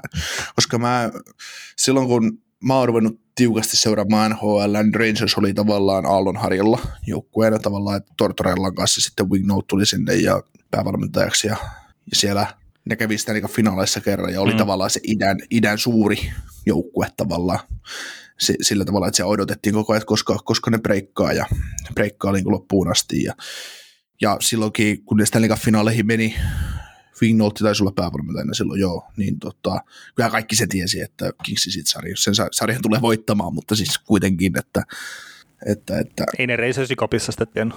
No ei varmaan, mutta mä tiesin sen. että, että, ei näillä ole mitään. ei näillä ole mitään ei, kaikki ei, ties. Niin, ei, näillä ole, ei näillä ole mitään palaa näillä Rangersillä tässä, mutta, mutta totta, tosiaan niin jotenkin mä näen Rangersin semmoisena joukkueena, että niiden täytyy pelata todella semmoista aggressiivista, taklataan paljon, että tehdään niin kuin, tietysti tavallaan tykkään, tai tehdään, pelataan semmoista tosi hyökkäysvoittoista tai semmoista räväkkää jääkiekkoa. Se sopii mun tuo Rangersin imakoon, että ei semmoista mitään ballerina-lätkää, vaan niin kuin, että jumalan kautta täysillä päin. A, niin, ja sitten saattaa se sopia tuolle porukalle muutenkin, että mennään tavallisen vahvuuden kautta, että hyökkäys on se vahvuus ja ehkä vielä tällä hetkellä se jonkunnäköinen heikkous on siellä puolustuspäässä, niin pyritään pitää se kiekko pois sieltä, että missä ollaan heikoimmillaan. Mm, no, mutta sitten sä mietit, mitä pakkeja siellä on, Foxi ja Truba ja Keandre Miller ja ketä sinne sittenkin vielä tuleekin, niin sehän sopii ihan täydellisesti tämmöiseen kalan tyyliseen peliin, jos kiekko pistetään mahdollisimman nopeasti eteenpäin. Mm, joo, joo. Et se on, se on niinku hieno nähdä. Ja kyllä mä itse asiassa luulen, että siis tämä joukkuehan tulee tekemään kesällä vielä siirtoja. Et mm. Se ei ole vielä, vaan me ei tiedetä vielä, mikä se joukkue tulee, vaan se voi tulla isoja kauppoja vielä kesällä. Niin mä voisin nostaa tätä jo aika lähelle semmoiseksi top 6 joukkueeksi idässä, kun lähdetään, lähdetään ensi kautta, että kun me lasketaan se, että Penguinsia, Washingtonia ja Bostonia sillä että, että missä, missä ne pyörii, mikä, mitä tapahtuu Karolainassa ja mikä se Florida ensi kaudella on ja mikä Columbus on ja näin, niin, niin ei se sitten jää enää kauheasti joo, joo, ja siis mä, mä taisin sanoa jo aikaisemmin, että mä uskon kyllä, että just sitten ensi kaudella niin Rangers tulee olla pudotuspelijoukkue ja tämä lisää mun uskoa kyllä siihen, että, että on tykännyt siitä, mitä Galant on saanut aikaan siellä Panthersissa – sillä yksittäisellä kaudella ennen kuin sitten taksilla lähetti seuraavia seikkailuja kohti ja etenkin mitä se sai Vegasissa aikaan, niin kyllä ne on jäänyt silleen mieleen, että tietenkin Kolumbuksessa meni vähän heikommin silloin ensimmäiset noin hetket valmentajauralla, mutta ei Kolumbuksessakaan kovin moni valmentaja käynyt onnistumassa. niin kuin se ei ihan, ihan mon, liian monta kertaa pudotuspelissä käyty. Niin. no ei, ei, ei, kun se joukkue ei ole ikinä ollut oikeasti ihan älyttömän hyvä. Et siis, jo, jo, jos organisaation paras pelaaja on, seurahistorian paras pelaaja on Rick Nash, niin siis ei nyt pitää Rick Nash sieltä pois, mutta kyllä se kertoo niin kuin ihan älyttömän paljon sitä joukkueesta. Mm. Mutta tota, niin, en mä tiedä, onko meillä Galantista mitään sen kummempaa, että että... Ei, katsotaan, katsotaan millainen valmennustiimi sinne tulee Galatin ympärille ja mitä pelaajia ne hankkii kesällä, niin voi olla todella vaarallinen joukkue ensi Ah, niin, ja sitten tietenkin, jos tätä nyt ei vahvisteta, että tämä olikin joku huhu, niin pahoittelut. Hmm. Mutta tota, Boston ja Tuukka Raski, niin okei, Raskilta loppuu sopimus, mutta lonkkaleikkaus on hänellä nyt tässä sitten näköpiirissä ja jossain tammi-helmikuussa ehkä mahdollista palata peleille. Ja jos jatkaa NHL, niin se on Boston Bruins ja välätely vähän ehkä kotiakin paluuta ja tuommoista, mutta niin, mitä sä luulet, saako Raski tonne Bostonin nyt vielä jatkosopimuksen? Öö, siis en mä tiedä, miksei Bostoni voisi tehdä sitä, koska mä luulen, että se nyt raskista niin rahastaa kiinni, että se voi ihan hyvin tehdä vaikka puolentoista miljoonan sopimuksen, koska hän ei pelaa puol- puolta kaudesta, että, että ihan vaan sen takia, että why not. Mm-hmm. Joo, ja aika sel- kuitenkin selkeästi, että se on Boston tai sitten mä en pelaa NHL. Ja, mm. ja just tämä, että hänellä on kolme lasta ja niillä lapsilla on kaverit ja koulut ja kaikki siellä, niin että, että on niin kuin ihan täysin legidi syy kyllä tavallaan sanoa tuommoista ja ymmärrän täysin sen, että, että kyllä tässä niin itsekin tekee päätöksiä lasten ehoilla. Kyllä, ja mä oon ihan varmasti, varma siitä, että Don Sweeney ja kumppanit, niin ne kunnioittaa Raskia, ja siellä odottaa, Raski voi kävellä GM koppia ja sanoa, että tehdään sopimus, niin sille tehdään sopimus. Mm. Että ei, se, ei, Raskia, ei Raski ilman sopimusta jää niin, että Sweeney sanoo sille, että ei me, ei me sainata sua että sä oot liian huono tai sä oot liian loukkaantunut tai jotain muuta vastaavaa. Että kyllä tuo Raski on ollut niin monta vuotta tuolle hyvä maalivahti tuolle joukkueelle ja se todisti loukkaantuneenakin olevansa hyvä maalivahti. Mm. Niin en mä tiedä siis, kuitenkin no Raski on 33 34-vuotias, että, että kyllähän siellä tuossa pari-kolme vuotta vielä on, ihan varmasti, jos vaan niin tuosta toipuu tuosta leikkauksesta, että sehän on aika paha leikkaus. Oliko sillä, no lonkkaleikkaus totta kai on aina paha, mutta siis se, että no, no ei se kaikille ole paha, mutta, niin. mutta tämä, mitä, mitä Raskille ollaan tekemässä, niin ei se, ei se maalivahdille, perustyli maalivahdille, ei se hyvää, hyvää niin kuin lupaa, mutta, mm. mutta tota, kyllä mä uskon, että kyllä se sopimuksen saa ja sitten jos se kokee sitten tammi-helmikuussa, että ei kiinnosta pelaaminen, ei kiinnosta enää kuntouttaa, ei kiinnosta pelata itse kuntoon, niin sitten se vaan loppuu. Eikä se niin Bostonilla karhasta kiinni ole tämän herran kohdalla. No ei, eikä pitäisi olla seurahistorian paras maalivahti, niin kyllä ne varmaan jonkun ratkaisun löytää siihen, että jos on tosiaan Raski on ehkä halu, tai niin kuin ilmeisesti on halukas jatkamaan siellä ja, mm. ja näin, niin kyllä se joku ratkaisu siihen löytyy ja sitten tosiaan, että jos nyt jossain kohtaa tuleekin semmoinen fiilis, että ei tämä jääkiekko olekaan enää mua varten, niin sitten sen pystyy heittää sinne pitkäaikaisloukkaantuneiden listalle lopettelee uras. Niin, se on se, joka sitten ei vaan ota sitä koskaan pois sieltä. Joo, joo, ei se pysty pelaamaan. Niin. niin. Se yksi kausi menee siinä, niin se on siinä.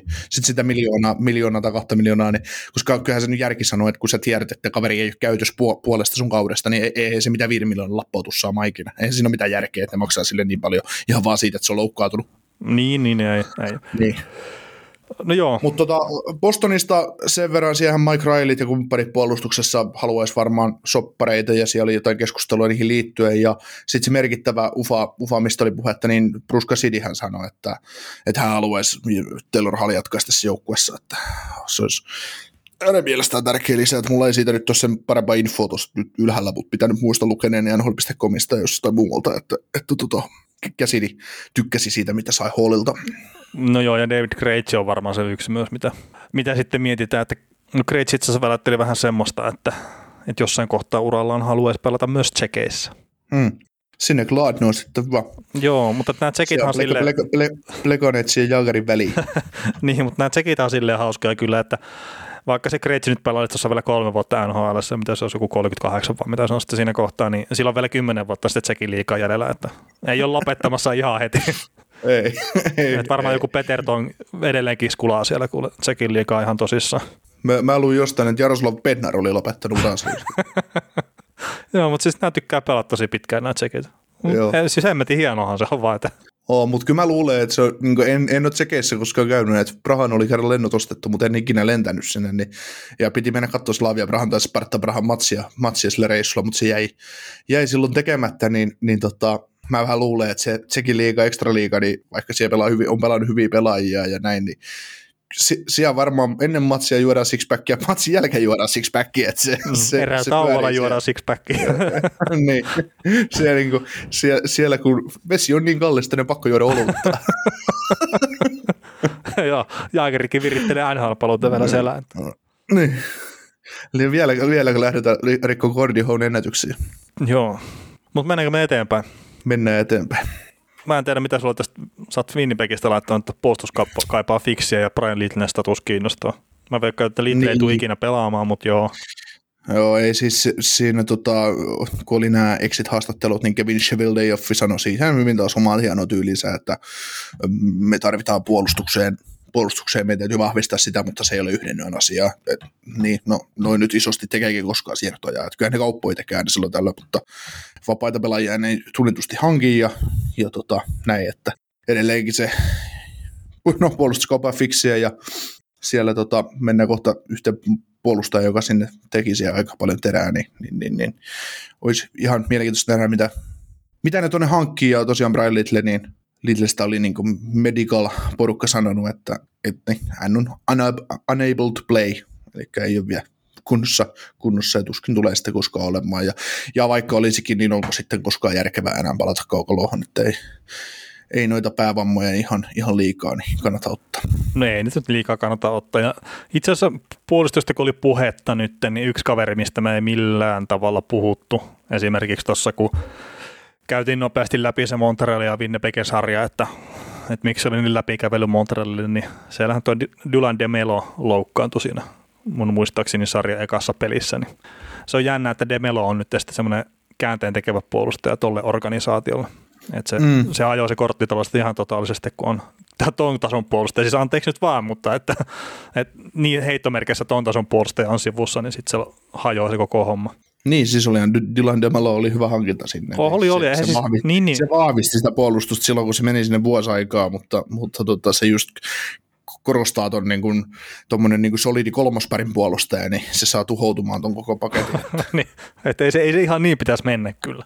Niin ei, ei että se on ihan sama, että no mutta sitten taas toisaalta Ben Charotti näytti tuo aikoinaan semmoiselta seiskan pakilta, kasin pakilta, niin sitten se on painaa Weberin kanssa ykkösparissa tuo Montrealissa näyttää niin saakeli hyvältä. Että, hmm. että kyllä se on ristiriitasta. Kyllä, kyllä. Mutta joo, Jack Eichel, meidän lempiaihe. No joo, Jack Eichel, siis tästä nyt ei sinällä ole mitään silleen uutta ja ihmeellistä, että nyt on tullut sekin informaatio vaan sitten esille, että Elliot Friedmanin suulla, että, että Buffalo haluaisi ehkä organisaationa sitten myös jatkaa matkaansa tästä kyseisestä herrasta, että ovat kyllästyneet Jack Eichelin. Tämä on mun, mun oma lisäys, että ne on kyllästyneitä siihen kertaan. Mä vaan oletan, että tätä hulapaloa tämä herra ympärillä on nyt muutamia vuosia, niin siellä on ehkä sitten pikkuhiljaa alkanut jänne katkea sitten organisaation päässäkin. Ja sitten toinen, mitä niin mä ei ole ainakaan juteltu aikaisemmin, mutta niin tämä niskaleikkaus, mihinkä Jack Eichel haluaa, niin se sitten joidenkin huhujen mukaan sisältäisi 6-8 kuukauden kuntoutuksen kautta sivussa olon peleistä. Niin se vaan, että jos se vaikka Los Angeles Kings nyt hankkisi sen Jack Eichelin, niin ne saa sen sitten ehkä jossain kohtaa runkosarjan lopulla takaisin peleihin. Niin mä veikkaan, että se karsii kyllä joukkueita aika paljon pois sitä kilpalaulannasta, vaikka kyse on vain yhdestä kaudesta. Mm. Mutta mulla on tässä semmoinen niin kuin selkeä visio, että mikä joukkue nyt voisi hankkia Jack Eichelin 10 miljoonaa palkan. Ker- kerta tässä on 6-8 kuukautta kuntoutusta todennäköisesti edessä. Niin, Mm, tam, joo, niin, joo, tampa, niin. tampa. Niin. niin se ei riitä, että sulla on keskikaistalle pistää Stamkos, Point, Cirelli, Johnson ja Kurde, että sun täytyy Aikel sinne vielä hankkia lisää. No totta kai se siis pitää hankkia sinne lisää ja ihan vaan sen takia, että leikkauksen kun teettää oikeaan aikaan, niin se pystyy mystisesti palaamaan vasta ensimmäiseen puolustuspeliin. Mm. En mä siis oikeasti pidä sitä realistisena, mutta se vaan niin kuin mä rupesin sittenkin hymyilyttää, kun tuli tämä ajatus päähän, että kyllä se Tampa, että sieltä tulee Aikkeli ja Hedman, niin sitten tulee, kun pudotuspelit alkaa, niin ensimmäiseen peliin molemmat tulee aloituskiekkoon. Sulla- Mitä, mitä, mi- mikä sitä sä oot ollessa? niin. Tampa on 27 miljoonaa yli palkkaa, kato nyt, kun alkaa ensi vuoden pudotuspelit. Joo, siinä muuten tota, sanoit tuon Los Angeles Kingsin tuossa, niin siellä on huuja liikkuu, että Kings olisi kahden top 6 hyökkäjän perässä olisi markkinoilla. Totta kai perässä voi olla, mutta se, Mm. mm. ne hankkimassa, niin se on toinen juttu. Mutta kyllä se, niin kuin mitä sä oot tuossa Kingsistä puhunut, että sä, sä et haluaisi nähdä, että Kings hankkii Aikelia, koska Aikel ei kun muuta välttämättä sen suuntaan, mutta sitten kun, jos sä hankkisit Aikelin, pel- pelikuntoisen Aikelin siis, ja, niin kyllä sä siihen sitten sen toisen top 6 kaverin tarvitset, sitten mm, kaveriksi, Juu, juu. että se niin olisi iso muutos, ja sitten tietysti joku pakkikin sinne tarvittaisiin vielä. Mm. Joo, se se ei ihan yksittäinen pelaaja aina sitä organisaation suuntaan, mutta, mutta siis Eichel on tosi hyvä pelaaja kunnossa ollessaan. Hän nyt ole ikinä sitä silleen kieltänyt, mutta että sitten tuleeko se muuta painolastia sitten lisänä siihen, niin se voi olla. Mutta miten sitten, jos ei jää Jack Eichelin kiinni, niin miten tämä Doki Hamilton, että Carolina Hurricanes on antanut luvan neuvotella muidenkin joukkueiden kanssa ja käytännössä tämä sitten antaa sen option, että jos Daki nyt löytää sanotaan vaikka Kolumbuksesta, minne se ei tule tekemään sopimusta, mutta sanotaan vaikka, että Kolumbuksen kanssa löytää yhteisen sävelen, niin sitten siinä on se mahdollisuus, että kekäläinen maksaa vaikka vitoskierroksella sitten Karolaina ja ne saa Doki Hamiltonin ja sitten ne pystyy tekemään sen sopimuksen siinä. Ja itse asiassa sitä ikkunaa tämä ei mun mielestä kuitenkaan sitten avaa, että tämä pystyisi tekemään kahdeksan vuoden sopimuksen sen uuden joukkueen kanssa, vaikka Karolina myiskin ne neuvotteluoikeudet tavallaan aikaisemmin pois. Kerta, mulla on semmoinen mielikuva nyt, ja nyt, nyt saa korjaa kyllä joku kuuntelija, jos mä oon väärässä, mutta se olisi pitänyt siirto takarajalla olla siinä joukkueessa, mihinkä se tekee kahdeksan vuoden sopimuksen, kerta se pitää olla rese- sen joukkueen reservilistalla tai joku tämmöinen, että se pystyy tekemään sen kahdeksan vuoden sopimuksen, niin se takaraja tosiaan meni siinä siirto takarajan yhteydessä. Näin mä muistelisin. Ootko Niko eri mieltä? Joo, tosiaan näin se taitaa olla, mitä, mitä tuossa puhuitkin, että, että Hamiltonilla on vaan, olisi vain oikeus tehdä seitsemän vuoden sopimus, mutta mulla ei tosiaan varmaan muistikuva itselläkin, että jos jossain vaiheessa oli se, että, että se siinä joukkueessa, missä, missä sä pelaat, niin sä saat vaan tehdä sen kahdeksan vuoden soppari, että vapaalta markkinoilta saa tehdä vaan seiskan, mutta Hmm. Toki siis se, mä, ei, ei tosiaan mitään muistikuvaa, miten se homma nyt menee. Joo, siis mun muistaakseni se on tosiaan silleen, että siirtotakarajalla pitää olla se joukkueen kirjoilla, jonnekin sä teet sen kahdeksan vuoden sopimuksen. Toki onhan se se mahdollisuus, että Doki tekisi Karolinen kanssa kahdeksan vuoden sopimuksen, ja sitten se myytäisi heti eteenpäin vaikka sinne Kolumbukseen. Mutta tavallaan silleen, että Kolumbus hankkisi ne neuvotteluoikeudet, niin sillä se ei saa sitä optio tehdä kahdeksan vuoden sopimusta. Mutta sehän tässä on Dokin kohdalla sitten myös mahdollista vielä, että että vaikka se nyt neuvottelee muiden joukkueiden kanssa ja saa vähän kuulostella, että mitä ne olisi valmiita tarjoa sille JNN, niin silloin edelleenkin se mahdollisesti tekee sen sopparin kuitenkin Karolainaan, että jos muiden joukkueiden tarjoukset ei miellytä tai se tilanne, minne se menee sinne uuteen joukkueeseen, se ei miellytä Hamiltonia, niin Karolaina on vielä silleen ovi auki. Mutta kyllähän tämä vähän haikahtaa siltä, että Hamilton on viimeisen pelissä tuossa joukkueessa pelannut. Joo, se on kyllä ihan mielenkiintoiset markkinat kyllä nyt tälle kesälle, että, että tota, Dougie Hamilton ja Jet Jones on molemmat tarjolla, niin kyllä siellä pystyy joukkue tekemään isoja, isoja liikkeitä, jos vaan haluavat. Hmm, kyllä. No miten sitten, jos jatketaan puolustajista, niin Dallas Starsin Stephen Jones ilmoitti, että ura on valitettavasti paketissa päävammojen takia ja on siellä vähän mielenterveysongelmiakin sitten valitettavasti ollut näihin päävammoihin varmaan liittyen, että on masennusta ja tämmöistä ja näin, mutta että lähtee sitten vähän kiertelemään maata ja rullaluistelee sitten hyvän tarkoituksen, tai hyvällä tarkoituksella siinä sivussa, että, että haluaa vähän tämmöistä just mielenterveystyötä tehdä siinä sivussa, niin mitä fiiliksiä tämä herättää? No ensinnäkin ikäviä fiiliksiä, että tuo joutui niin kuin, lopettaa uransa ja on kärsinyt, niin kuin, kärsinyt siitä mielenterveysongelmista. Ja siis toihan on niin kuin suomeksi käännettynä jos sitä niin rupeaa, rupeaa niin selkokielelle kääntämään tätä Johnson keissiä, niin, Johnson keissiä, niin tota, ura päättyi hänestä riippumattomiin syihin, elämään jäi valtava tyhjiö ja jäi se merkityksettömyyden tunne, mikä monelle urheilijalle tulee. Mm. Ja se on niin kuin aiheuttanut sitten sen kovemman itsensä etsimisen ja se, että kun sä hukkaat tavallaan itse, kun sä koet, että sä et niin kuin ole enää, sä et ole enää mitään tavallaan. Niin se identiteetti on rakennettu sen pelaamisen ympärillä. Niin, ja siis vaikka ihminen olisi muuten ihan kondiksessa, mutta kun se, että, se, että vaan sun, sä et enää lähde hallille ja sä, kun sä kävelet kaupassa, niin kukaan ei tuu kysyä sulta nimmaria taikka, tai mitä ikinä ää, tämmöistä onkaan. Niin, ää, niin, ja, niin, siis tämähän ei ole pelkästään huippuurheiluihin liittyvä juttu, vaan että tosi monillahan se siis tietenkin kaikki tekee työelämässä ihan silleen, kun itse haluaa, mutta sitten kun se työ tavallaan rakentaa riian niin ison roolin siitä sun elämästä, niin sitten jos vaikka tulee se eläkkeelle lähtö, niin sitten tavallaan tipahtaa se pohja siltä elämältä, kun ei olekaan tavallaan enää sitä heittomerkeissä syytä elää.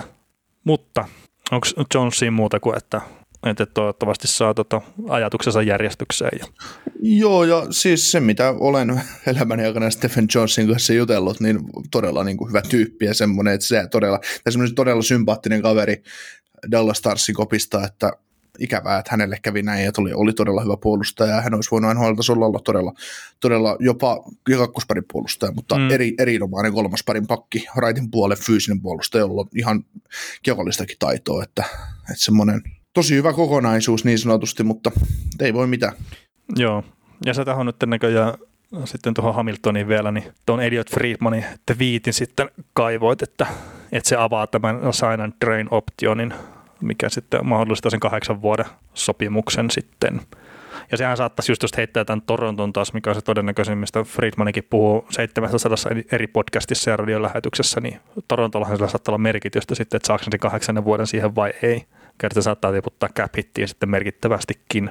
Tai no merkittävästi, mutta jos se miljoonan verran tiputtaa, niin se on iso juttu monille joukkueille. Mm. Mm. Mutta sen verran ei otettu tuohon Hamiltonin, Hamiltonin, jos mennään sen verran vielä takaisin, kun tota, meni tota kahdeksan vuoden, kahdeksan vuoden sopparia, niin, niin tota, jos sä nyt kolme joukkuetta saat nimetä NHLstä, että mihin Hamilton tulee päätyä, niin mitkä ne sun, sun tota, papereissa on? Mitäs joukkueita siellä NHL nyt onkaan? No, mä, helpot, mä helpotan sua sen verran, että mä, mä sanon sellaiset joukkueet kuin Edmonton Oilers, Winnipeg Jets ja, ja tota, Los Angeles Kings. Hmm.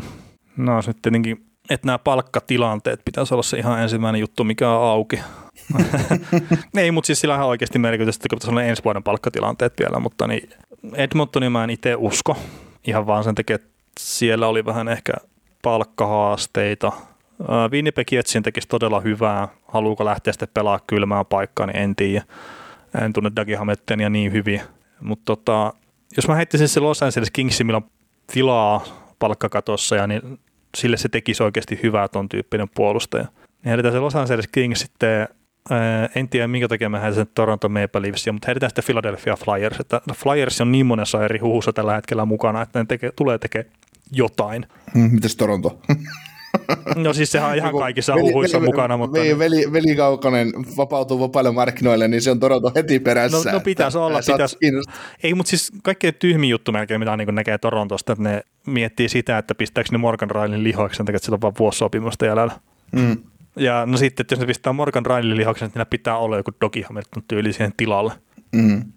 Mutta siellä, itse asiassa Chris Johnston sanoi sitä, että Torontossa tulee tapahtua jotain semmoista isoa, mitä kukaan ei tunne ennalta. mutta tietenkin niitä on nyt helppo heitellä tässä, kun niillä on kesäloma ollut hetken aikaa, niin pitää jotain pöhinää saada sinnekin. Niin, ja en yhtään epäilys, kyllähän Chrisi aika läheltä se joukkueen tuntee. Joo, joo, joo, en mä siis sitä, mutta että, ja itse asiassa mä sanoisin, että Chris Johnston ei ole niitä, mitkä clickbaittää sitten myöskään yrittää saada, että, että, että sillä, silläkin tietenkin saattaa olla mahdollistakin, mutta kyllä mä luulen, että siellä Torontossa jotain tulee tapahtua isoa, mutta onko Doki ihan niin sitten ei välttämättä. Mutta hei, mitäs, menikö palkintoihin sitten seuraavaksi, vai tässä vielä jotain? Joo, mennään vaan. Joo, Pekkarinen voitti Kinklands Memorial Trophyn, eli tämä NHL vuosittain jakama palkinto, joka sitten annetaan pelaajalle, joka osoittaa johtajuutta jäällä, että sen ulkopuolella ja sitten tehnyt merkittävää humanitaarista työtä yhteisössään. Niin, niin, niin Pekkarinen nyt tämän palkinnon pokkasi sitten tänä vuonna ja suomalaiset on esimerkiksi aikaisemmin voittanut Saku Koivu vuonna 2007 ja viime vuonnahan palkinnon voitti sitten Matt Dampa. Ja mä veikkaisin, että Dampa sai tämän palkinnon viime vuonna ihan sillä, että mitä teki tuon rasismin kitkeytymiseksi hyväksi sitä duunia sitten esimerkiksi kuplapudotuspeleissäkin, että oli puhemiehenä näissä monissa eri jutuissa ja muita, niin sitä kautta varmaan Dampa sen viime vuonna ansaitusti voitti ja nyt sitten Pekka Rinteellähän omaa hyvää tekeväisyystyötä paljonkin tuolla Näsvillen suunnassa ja heitti itse asiassa krediittiä entisen kapteenin suuntaan CV Värille, että ovat sen kanssa aikana aloitelleet joitakin juttuja ainakin tuolla Näsvillessä. Mutta onko se sitten viimeinen palkinto, minkä Pekkarinen pokkaa Näsvillen kanssa? No, jos ei se nyt vesinä ensi kaudella voita, niin todennäköisesti. niin, no. Ei, mutta siis Pekkarinen, että saako se jatkaa Näsvillessä? Öö, no siis siitäkin on just se hieno, hieno puhe, että kyllä varmaan David Boyle hänelle vuoden jatkon antaa, jos se siitä kiinni on, ja, ja hän haluaa jatkaa, niin en näe niin mitään syytä, että miksei, miksei että, että tota, että kyllä mä nyt mieluummin, jos sä mietit kaikkia vapaita markkinoita, mitä siellä on, että sainaanko sä oman seura legendat vai kakkosmallivahdiksi vai haeeko sä jonkun, jonkun tyypin, sieltä naftaliinista kaivat just jonkun Almon Toijan sinne kakkosmaalivahdiksi. Niin, niin. Mistä sä ton nimen kaivoit? no siitä, että kun Almon Toija oli semmoinen, semmoinen ikuinen kiertolainen ja se pelasi kaikissa joukkueissa ja missään se ei saanut saakalissa vaihtoehtoja luukkua. Niin, se on hei, kuitenkin entinen ykköskierroksen varaus. No niin, haluaisin sanoa näitä New York Rangersissa joskus aikana. Joo, mun, mun mielestä Rangersia meni, kun me naureskeltiin sitä viime vuonna tähän aikaan, kun tehtiin niitä, niitä, tota, niitä jaks, hienoja jaksoja noista varaushistorioista. Kyllä. Mutta, mutta, mutta ihan, ihan sillä, sillä kantilla, että hän ei päte ihan sama kuin Tuukkaraskin, että, että rahan takia hän ei pelata tarvii ja rahaa ei, rahaa ei ole, että jos sä miet, rahaa ei ole se syy siis sille, että Pekka Rinnekin vaikuttaa just siltä tyypiltä, että hän on rahansa tehnyt ja toimii, toimii hienosti tota, hyvän tekeväisyyshommissa ja kerää rahaa omilla toimillaan niin kuin näille syöpäsäätiöille ja muille, niin, niin, niin se on puolentoista miljoonan lappuja. Se lätkyttelee vedemään siellä sitten yhden kauden ja antaa taas Askarville ja kumppaneille aikaa ja luo sen. Mm. Tulee hyväksi kakkosen. Rinne kuitenkin on 40 pelin maalivahti edelleen NHL, että ei siinä. No miten tota, äh, mä just mietin, että no pitäisi olla varmaan ylhäällä nämä päivämäärät, että minä päivinä näitä nyt ilmoitellaan, että kuka voittaa minkäkin palkinnon, mutta nyt ei ole tässä, mutta tämä Selkki-kisassa tai kolmen parhaan joukkoon Selkki-äänestyksessä pääsi Patrice Bergeron, Alexander Parkov ja Mark Stone, niin, niin. Onko tämä nyt sitten silleen, että Markku Kivi saa tämän palkinnon sitten se ensimmäisen vähän, en nyt voi sanoa huonon kauden jälkeen, mutta että näiden edistyneiden tilastojen puolesta niin vähän huonomman kauden jälkeen, niin Markku Kivi pokkaa sitten vähän jälkijättöisesti tämän palkinnon semmoisena vuonna, kun ei välttämättä kuuluisi. Niin, tota, Teemu on jo vielä tilannut meiltä sitä viittä kahvikuppia, jolloin sä, teke, jolloin sä veli tekemään sen selonteon Mark Stone. Ai mutta, niin, niin, niin että ei puhuta tämän enempää tästä. ei, mutta tota, mä luulen, että tämä on kahden kauppa ja se voittaa joku Parkko tai Stone tällä kaudella, että en mä Bergeronille sitä jostain syystä tässä. Joo, et, siis vähän sama, ja mä veikkaan, kun tämä on kuitenkin, siis niin kuin monet muutkin palkinnot, niin vähän maine edellä menee, niin mä veikkaan, että tämä on Stonein palkinto tänä vuonna sitten itse, mutta että miksi suosin kyllä Parkkovillekin, että pelasi kyllä tosi hyvän kauden hänkin. Miten sitten Norriskisassa viekkaudella ja vääryydellä Victor Heitman, sitten on Adam Fox ja Kale McCarr. Ja näistä siis vain Heitman on viekkaudella ja vääryydellä tässä top kolmosen on äänestetty. Niin, niin. Tämähän on silleen ihan mielenkiintoinen, että tämä vanhempi valtiomies Victor Hedman on taas tässä top kolmesessa mukana, mutta sitten on nämä nuoret uudet tulokkaat, Adam Fox ja Kale Makar. Niin mä olen itsekin ehkä silleen, että jos miettii tätä top kolmasta, niin ehkä Adam Fox olisi se ansaitsevin tässä, jos miettii koko kautta. Mutta sitten niin menisikö Hedmanin tavallaan vanhoilla meritellä sitten kuitenkin vielä kerran ykköseksi? Kun mä ajattelen tämän diilin nyt, tai tämän palkinnon nyt vähän niin, että kun puhutaan NHLn parhaasta puolustajasta, niin onko Adam Fox ja NHL paras puolustaja, sopiiko se samaan lauseeseen? Ihan niin kuin silloin, kun rupeat miettimään. Ja niin, no kun siis... Onko, Adam Fox niin hyvä puolustaja, että se olisi NHLn kautta maailman paras puolustaja? No sitä voi tietenkin kysyä, että hänen joukkueensa ei pelaa purtuspeleissä. Niin. Ja näitä palkintoja muuten sille on hirveästi voitettu sitten purtuspelien ulkopuolelta. Niin. Niin silleenkin ja. tietenkin, että jos hän on ylivoimaisesti NHL ja koko maailman paras puolustaja, niin kyllähän se nyt tuon no New York Rangersin rupusakin siinä on sinne pudotuspeleihin vaikka väkisi. Niin kuin mm. ottavassa saattaa yksi kaveri tehdä vuosia. niin. Mutta siis mä nyt heitän Heidmanista sen saman, minkä mä laitoin sulle muistaakseni viestinä aikaisemmin. Mutta siis Heidmanin kauden ensimmäinen puolikas oli aivan fantastinen. Sitten jos se Kolumbusta vastaan oli joku peli kauden puolivälin tietää, millä se loukkaantui, siinä se sai jalkavammaa siinä pelissä. Sen jälkeen sen pelaaminen ei ollut niin hyvä ja sen kaikki tilastot romahti siinä myötä. Mutta vitsi, jos ne olisi toisinpäin. Paska alkukaus, hyvä loppukaus. Hedmania rummutettaisiin varmaan tuon palkinnon saaksi ihan niin kuin ehdotta. Et nyt siitä on tavallaan se paskamaku suussa sen runkosarjan lopun takia. Ja siis no mm. Fox ja mm. no Makarki oli loukkaantunut vähän väliä. Mutta että siis Foxi pelasi silleen tasalaatuisen kauden, mutta joukkue ei päässyt kyllä pudotuspeleihin. Mä en sano, että se on Foxin vika millään tavalla, mutta se nyt on vaan fakta. Mm. Että on tää vähän silleen, että jos miettii puhtaasti sitä purtuspelihommaa, niin tämä on Heisman ja Makarin kisa, ja sitten tämä, että tuossa on tosiaan, että jos miettii sitä, että joo, Makar missasi pelejä, mutta nyt, että se pelasi niin 44 peliä tällä kaudella, ja Viktor Helman pelasi 54. Siinä on vain 10 peliä eroa, mutta sitten kun puhutaan 56 pelin kaudesta, niin tuommoinen kymmenkunta peli on aika paljon eroa. Kyllä, mutta kyllä se, jos ajatellaan nyt ihan kokonaisuutta ja mitä nämä puolustajat on, millaisia tyyppejä. Foxi, öö, Adam Fox on lähimpänä tavallaan tota Headmania, siis sillä pelityyliltä, mm. että on laadukkaampi puolustaja, puolustaja niin kuin puolustussuuntaan, mitä esim. Keil Makar. Sitten Keil Makar on varmaan näistä kaikista viihdyttävin, mutta kyllä se Headman vaan niin kuin se luo sen standardin mun mielestä edelleen, ja Headman on he, heikompikin versio Headmanista on mun mielestä parempi kuin Adam Fox ja Keil Makar vielä.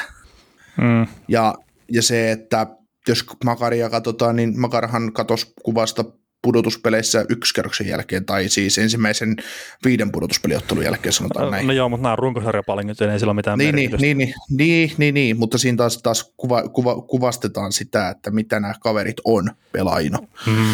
Et, Joo, ja sitten jos katsoo tarkemmin en, esimerkiksi Foxia, että joo se pelaa aina parhaita vastaan näin, mutta että se oli miinusmerkkinen pelaaja sitten kyllä niitä aina parhaita vastaan.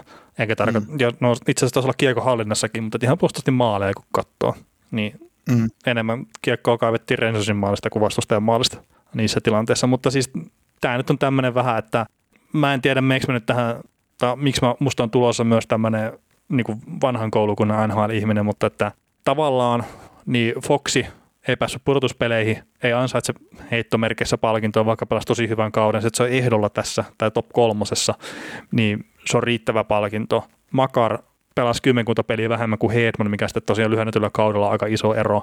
Ja sitten Hedman, niin no okei, ikävä, että oli loukkaantumisen takia vähän huonompi loppukaus, mutta että tässä jos ruvetaan poissulkemismenetelmällä ottaa sitä, niin Hedman tavallaan olisi se omalla tavallaan oikeutettu voittaja. Mutta tuossa on kolme hyvää puolustajaa ja kaikki omalla tavallaan ansaitsee sen kyllä. Kyllä. Mutta miten sitten Jack Adams, eli vuoden valmentaja? Niin siellä on Joel. No, mulla, on, mulla, mulla, on tähän yksi nimi ja se on Joel Quenville, joka tulee voittamaan tämän, niin muita ei voida edes miettiä. Ja ne kaksi vaihtoehtoa oli joko tyyppi ja Dean Evason. Onko sinulla jotain vastalauseita tähän? No eipä oikeastaan siis, että jos, no okei, Evanson on, on ihan oikeasti se hyvä toinen vaihtoehto siihen. Minnesota ja Panthers, niin ne on molemmat sille joukkueita, että ei niitä odotettu ihan älyttömästi. Ne pelas molemmat yläkanttiin. Mutta sitten Quenville, niin kyllä se vaan niin on tänä vuonna. Et pistetään tuon pokaalin kylpe, kylkeen viikset ja that's it. Joo. Sopimusmarkkinoilta sellaisia, että Edmontonin Devin, Edmontonin Devin Shore teki kahden vuoden jatkoon 850 tonnia cap hittiä, tulokas soppareista sellaisia, että Chicago teki Lukas Reichelin kanssa soppari, Florida teki Antto Lundelin, New York Rangers Nils Lundqvistin ja Buffalo Sabres äh, John Jason Peterkan kanssa sopparit, että, että sillain. Tota, sitten oli jotain kysymyksiä vielä tähän loppuun, ja meitä kysyttiin tuossa NM-kisojen aikaa esimerkiksi, tota, että ollaanko katsottu pelejä, ja mitkä olisi sellaisia pelaajia siitä maajoukkueesta, mitkä vois voisi saada tota, NHL niin näytön paikan, niin ei niitä nyt ihan liikaa ole. Sitten joukkueesta se on niin kuin, Oliver Kaski näytti syynsä, minkä takia hän ei pelaa NHL, minkä takia hän on KHL, huippupuolusta, mutta ei NHL. Hannes Björnisen liike ei yksinkertaisesti riitä NHL. Öö, Teemu Turunen ei riitä. Luettele säkin nyt jotain suomalaisia. Marko Anttila, liian pieni kokoinen. ei, mutta siis just joku Hannes Björninen, niin eka kertaa kuulee sitä MM-kisoissa, niin ehkä se nyt on riittävästi kertoo siitä, miten vähän mä seuraan Eurooppa-kiekkoa. Ja tämä, tämä jonkunnäköinen illuusio siitä, että, että mä seurasin jääkiekkoa, niin tämä varmaan särkyy nyt siinä, että, että Suomen maajoukkueessa MM-kisoissa puolet oli semmoisia pelaajia, mistä mulla ikinä kuullutkaan. Mm. Siis sä et ollut varma, kun selosti peliä, että onko kiekko nyt Suomella vai vastustella. niin, että, että mikä tämä ruotsalainen täällä on. Niin. no ei, mutta se, sehän on kuitenkin NHLsikin pelannut Buffalossa, kävi heittää maaleja ihan hyvin. Mutta joo, ja sitten on kysymys, että voiko Jussi Olkanuora päästä NHL, niin no miksei voisi päästä. Niin, kakkosmaalivariksi varmasti johonkin, mutta, mutta tota, niitäkin paikkoja on 32 tarjolla, niin kyllä se just jollakin nuorakin parempi maalivahtaja eikä reilusti on, mutta uran NHL tällä hetkellä ja tekee varmaan ihan hyvää rahaa siellä, niin kyllä varmaan aika suuri, tai no todennäköisesti se on yksi puhelinsoitto, niin just jollakin nuorella sopimuksen poikki ja lähtee Pohjois-Amerikkaan koittaa, mutta mutta, mutta on se iso, iso kynnys, vähän vielä. jos, jos sä mietit sitä, että sä lähdet kahden suunnan sopimuksella NHL ja sitten se käykin se tie bussiliikaa, niin on se vaan, että saat sä 70 tonnia siellä vasta vaikka 300 tonnia KHL, niin mm. no on se vaan aika iso ero. Mm. 70 tonnia, josta maksat veroja, sitten sit, tota, Venäjällä saat 300 tonnia sillä että se lyödään sulle 290 tonnia dollareina käteen ja kymppi maksetaan sitten pal- palkkana. Niin. No ei se KHL nyt ihan näin karusti enää mene, mutta, mutta tota, Joo. kuitenkin. Kyllä, kyllä. Mutta ei, eikä meillä muuta tässä keskiviikkoa enää ole, että, että rupeaa olemaan varmaan homma loppusuoralla tai paketissa itse asiassa. Kyllä. Ei mitään, kuunnelkaahan meitä ja jutelkaa meidän kanssa tuo somessa ja yritetään, jos meikäläinen jaksaisi pistää jonkun, jonkun tota Insta-livenkin tuossa jossain vaiheessa taas pyöriin, niin katsotaan, josko, josko saataisiin meininkiä. Hei, ostakaa meitä kahvia. Jes, tehkää näin. Mutta isot kiitokset. Kuuntelit näköjään sitten ihan loppuun asti. Veli ja Niko kiittää. Ensi kerralla jatketaan. Kaukosella edellä podcast. Ja nyt on tullut aika päivän huonolle neuvolle. Jos haluat saada parhaan mahdollisen koron, kannattaa flirttailla pankkivirkailijan kanssa. Se toimii aina. Mm. Huonojen neuvojen maailmassa Smarta on puolellasi. Vertaa ja löydä paras korko itsellesi osoitteessa smarta.fi. Weekend Festival tuo kesän kovimman artistikattauksen Espooseen toinen ja kolmas elokuuta.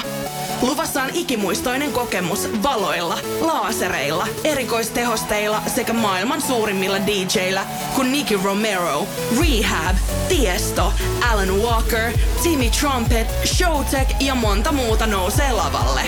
Lippujen hinnat nousevat 6. toukokuuta. Katso koko kattaus ja hankin liput nyt osoitteesta bknd.fi.